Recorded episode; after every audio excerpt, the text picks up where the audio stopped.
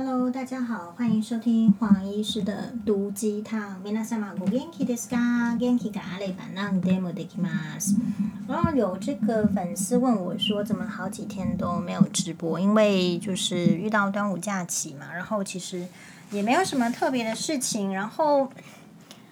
我大概是一个，要不就是有时候话太多，要不然就是我就去做我自己的事情的人，是这样子的。大家有没有想过？就是你30岁的时候，你想要变成怎么样的人？你可能不是30岁的时候才努力，你20岁甚至你10几岁的时候就要开始努力了。所以同样的，今天假设我想要50岁的时候、60岁的时候变成怎么样的人，黄医师现在就要开始努力了。那所以到底大家有想过自己想要变成怎么样的人吗？可是我不知道。那在我的这个人生里面，就是我一直常常在想说，我要变成怎么样的人。比如说，其实如果作为一个女性的话，我比较期望自己是像，比如说可能是像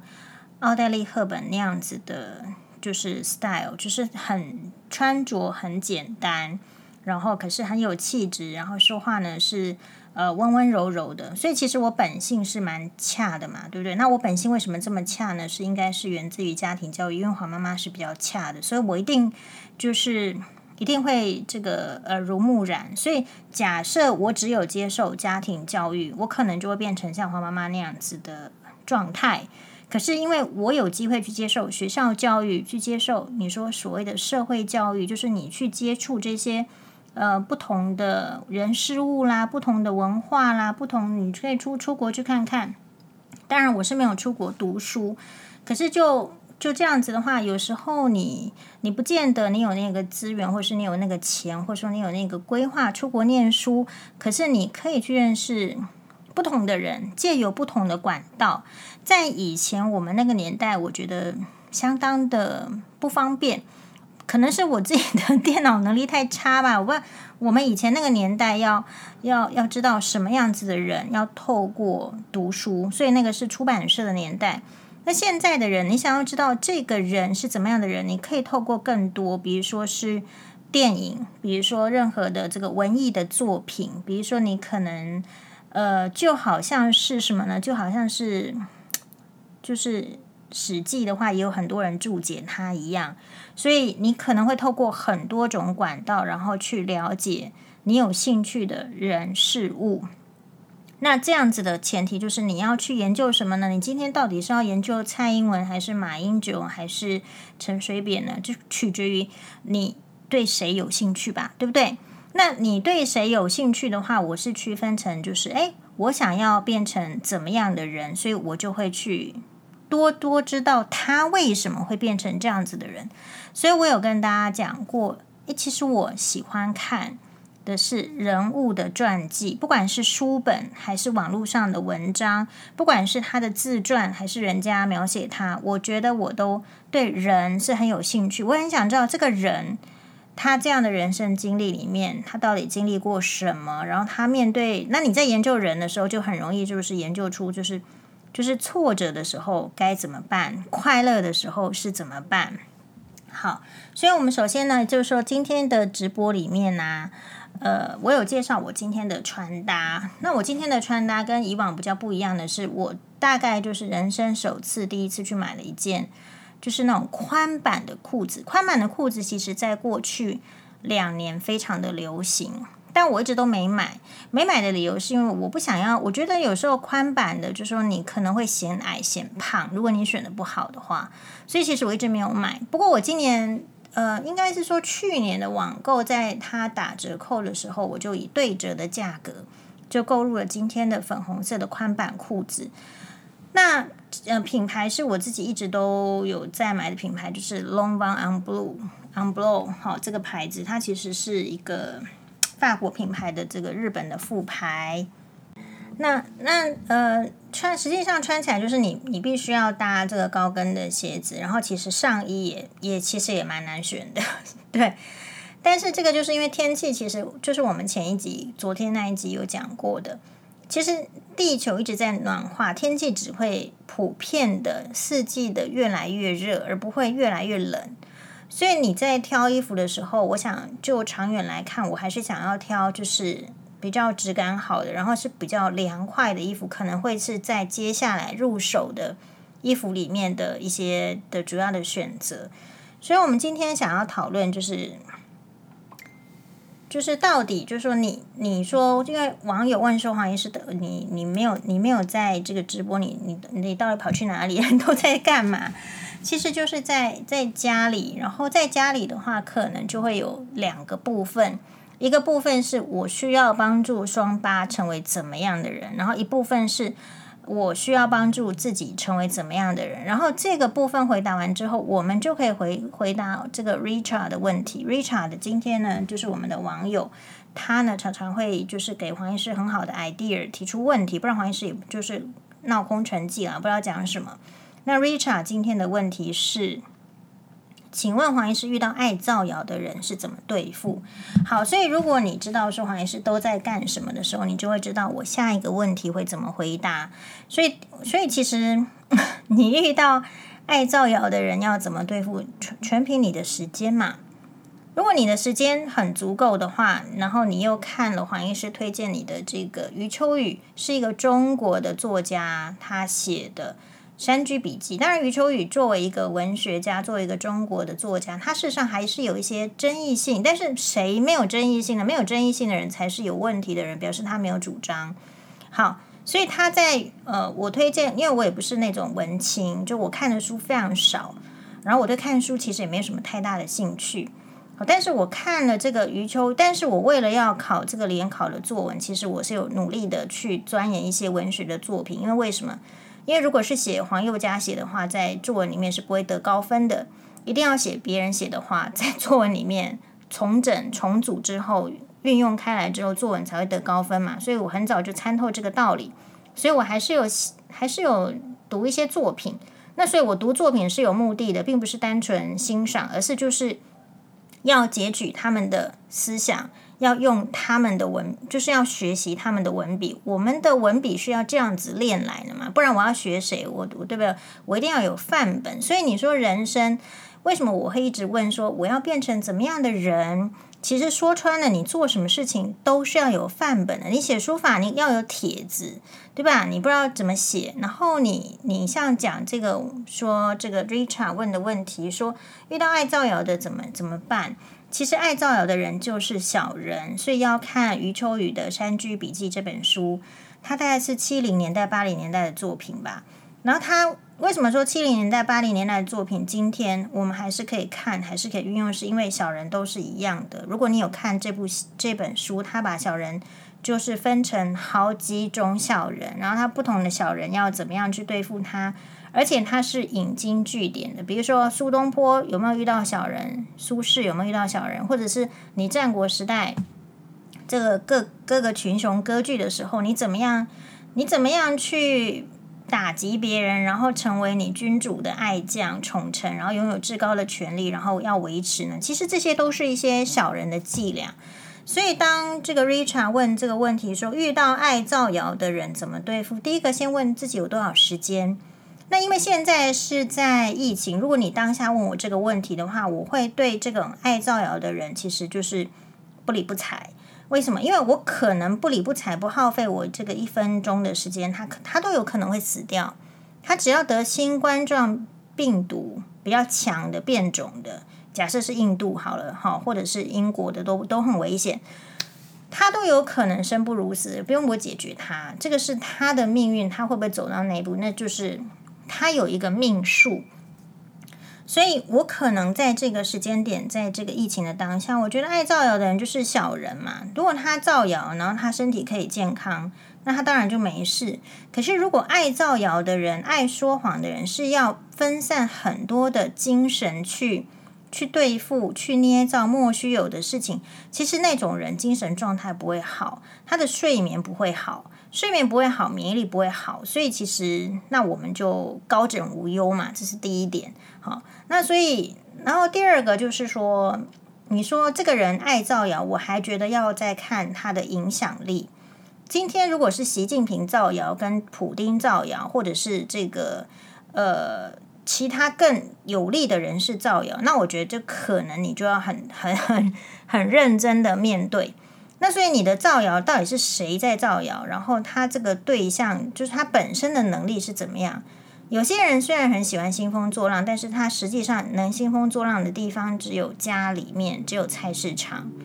只有就是理容院里面。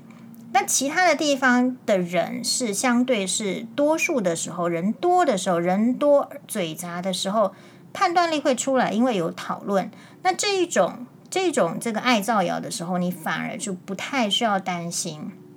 然后还有你要区分，就是你要不要对付这样爱造谣的人，就说取决于以我的标准是说取决于我能够得到什么利益。这个是一个大人，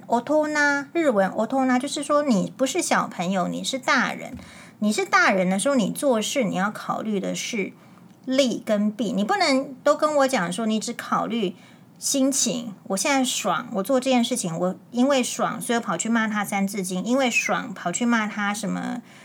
贱货啦或什么，这个都是你小时候就做过很多的事情了，而这一些你曾经做过的这些事情在你的人生中其实没有任何一点作用。为什么？你当初去骂这个三字经的人，他现在恨你跟不恨你，其实对你的人生一点都不重要。所以反过来说，如果你真的要去处理这种就是爱造谣的人的话，你的处理方式也不是就是就像小学生一样跑去跟他讲说你三字经啊，你烂啊，你怎么样。反过来说，你就要去问说你处理他，你会不会浪费你太多的精神，那你的时间就这么宝贵呀？因为你要知道时间是什么组成，生命是时间的累积，生命是时间的组成。如果你今天浪费时间，浪费掉这些精力，其实你以后几乎想不出来。可是如果你今天集中你的时间去做一件你可能会快乐的事情的时候，你将来的人生的回忆是不一样的。所以如果这样说起来，这个爱造谣的人他其实就是选择他的人生去讲他想要讲的话，他想要去讲他人生诋毁的话。可是从历史的长河来看，我已经讲过很多次，黄医师很喜欢历史，从历史上来看，这些小人讲的话未必会记得。那小人做的事情之所以会被记得，都是取在于被他针对的人的回应。比如说苏轼可能被针对了，所以他写下诗，就有了这个小人的这个印记。所以小人要有印记与否的话，不是取决于他讲了多少字，因为小人在历史上是无足轻重的。但是小人能够做到什么程度，就是看比如说真的是遇到昏君，然后他就把他针对的对象杀掉了，那这件事情就会得到一个就是留下来的印记。好，所以如果是我的话，会觉得我的时间，因为我们也曾经都做过这个很多的事情。比如说你的从小到大，假设你现在30岁还是40岁还是50岁，请问你人生中你有没有非常讨厌过哪一些人？非常非常讨厌，我想有的。可是到底你讨厌的原因是什么呢？其实你如果真正的静下来偷偷的问自己，其实那个原因都就是小到不能再小。所以这样看起来，就生活上的这个造谣其实是就是针对你个人的。好，假设说 Richard， 不过 Richard 应该是说我嘛，对不对？因为好像是比较容易被造谣。好，但是就是说如果你是人，针对人的被造谣的时候，你马上要集中精神想说你花费很多精神在情绪上的话，你到今天为止是想不起来的。像黄医师唯一能够想起来，就是花了很多精神，然后觉得那个时间是花了很多精神在情绪的发泄上的话，就是这个前男朋友就是走了，然后我们失恋的时候，那个是很深的印记。可是那个是因为交往很久，所以你的情绪会很久，所以因此就记下来。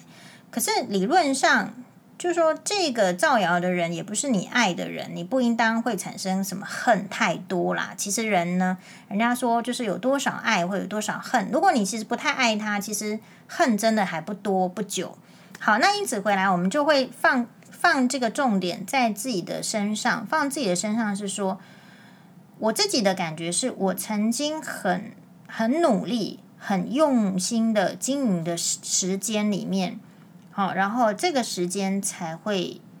富足我的人生，富足我的这个就是回忆。比如说好了，就是同样哦，你如果去什么地方这个旅游，你松散的过也是一天，可是你蛮就是塞得很紧很紧很紧的这种。比如说我去东京旅行的话，因为要塞好几家的米其林餐厅，就是从早上就开始吃啊，中午啊，然后下午茶晚餐，我是这样在塞的嘛。但因为我去的天数没办法长，所以我每一天就会过得很精实。所以当我那样子去运用我的时间的时候，就是扎实的用的时候，其实我得到的还是珍贵的这种回忆，而且是确确实实的运用。所以我就得到一个心得，就是你要对怎么处理一件事情，就是要先考虑利弊。利很多的是利大于弊，很多的事情才要做，这是第一个。我大概不会因为说我自己爽或不爽而来决定这件事情，自己爽或不爽来决定做这件事情，常常会就是陷入，就是最后还是会后悔。比如说就像买衣服，你只是因为很想买然后就去买，或者是说只是因为，就像我今天其实直播的时候戴的耳环，其实也就是都没有人称赞，没有人注意，然后它只是一个非常就是普通的一个饰品，只是我当初在逛百货公司的时候就觉得很想买，然后就看，然后就买了，然后大概是1000多块钱。那所以呢，这个告诉我们，不是说一定要买名牌，而是说你买一个东西的时候，你就是要有足够的时间去想说我到底需不需要这个东西，这个东西在我身上到底会不会加分，否则其实都是浪费时间浪费金钱。因为你买回来它如果不会加分，你出门的时候就是不会带它，因为你总是有可以加分的东西，你会优先选择可以加分的。所以回到 Richard 问题，就是怎么样去对这个常常会这个污蔑你啦，或者是这的小人，就是你要问，就是什么事情会对自己加分。好，所以黄医师为什么就是没有直播的时候在干什么？我就是在做对自己加分的事情啊。我可能睡得很饱，对自己加分。然后我有连续3天都做了克劳迪亚薛佛的 lower body， 很加分啊。我只要有做，我腰就出来，没做就没腰啊。好，虽然它是 lower body， 就是下半身，可是因为会动到大腿、小腿，就会有动到腰。好，然后呢，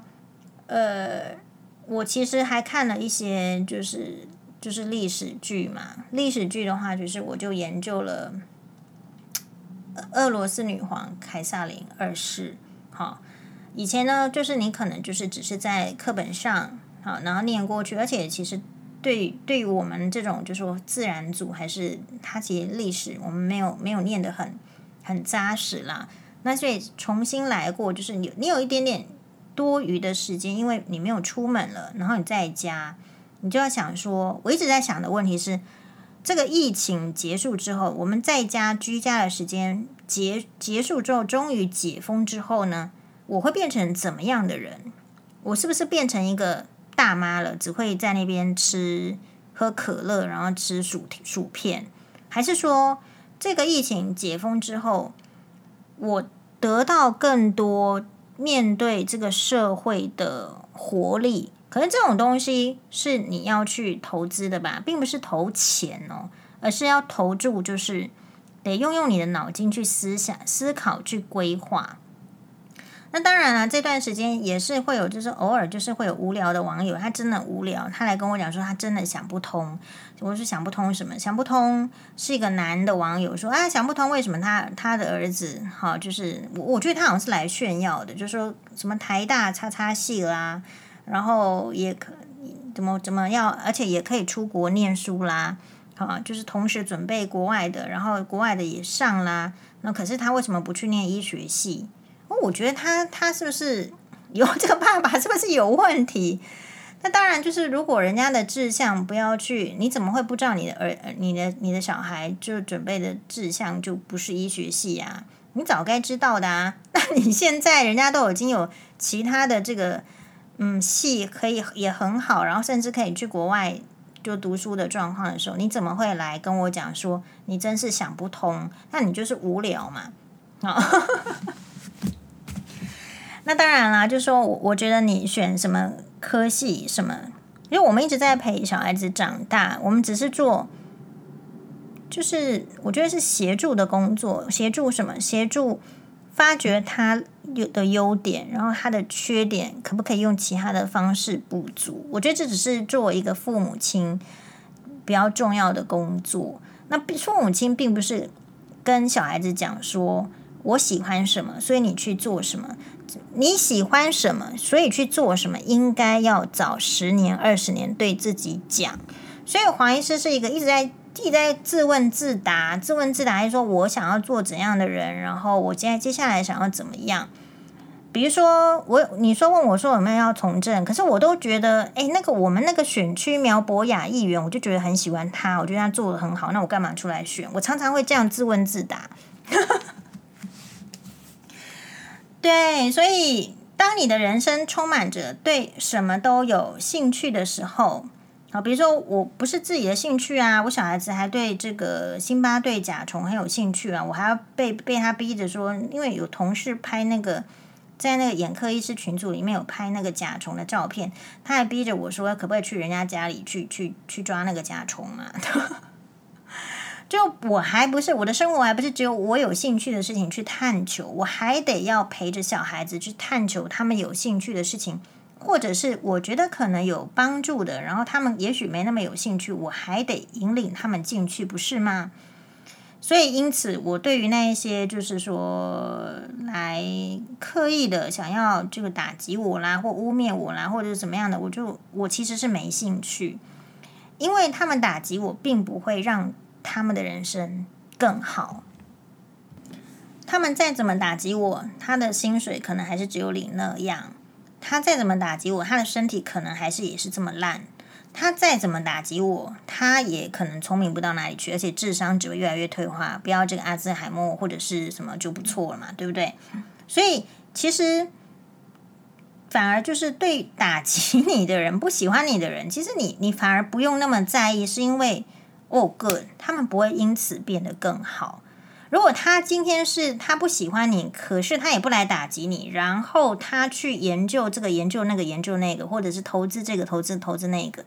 那这样的人你就要小心了，对吧？所以看人是要就是平等的看待，这个平等看待是我对于各个职业的人，我都觉得是发自内心的尊重，因为他们会的事情我真的不会，就很多人会的事情我都不会，即便就是说我们自己可能是大学联考有考上医学系，可是要知道的是，我常常在医院的环境中发现，不是医学系的同事，他可能也比我聪明，他做事、他处理方式、他的思考，可能都跟他的经验还有他本身的聪明很有关系。所以如果你愿意去正视这一些，然后不要老是觉得自己是最好的时候，其实人家诋毁你没有什么问题的，因为我们真的也没有那么好，但是我也没打算因为他的诋毁变成他想要的样子，因为我非常确定我想要变成怎么样的样子。好，我曾经就是说我可能是国中的时候，其实我想要嫁的男人是像朱木那一型的，好不好？朱木。然后呢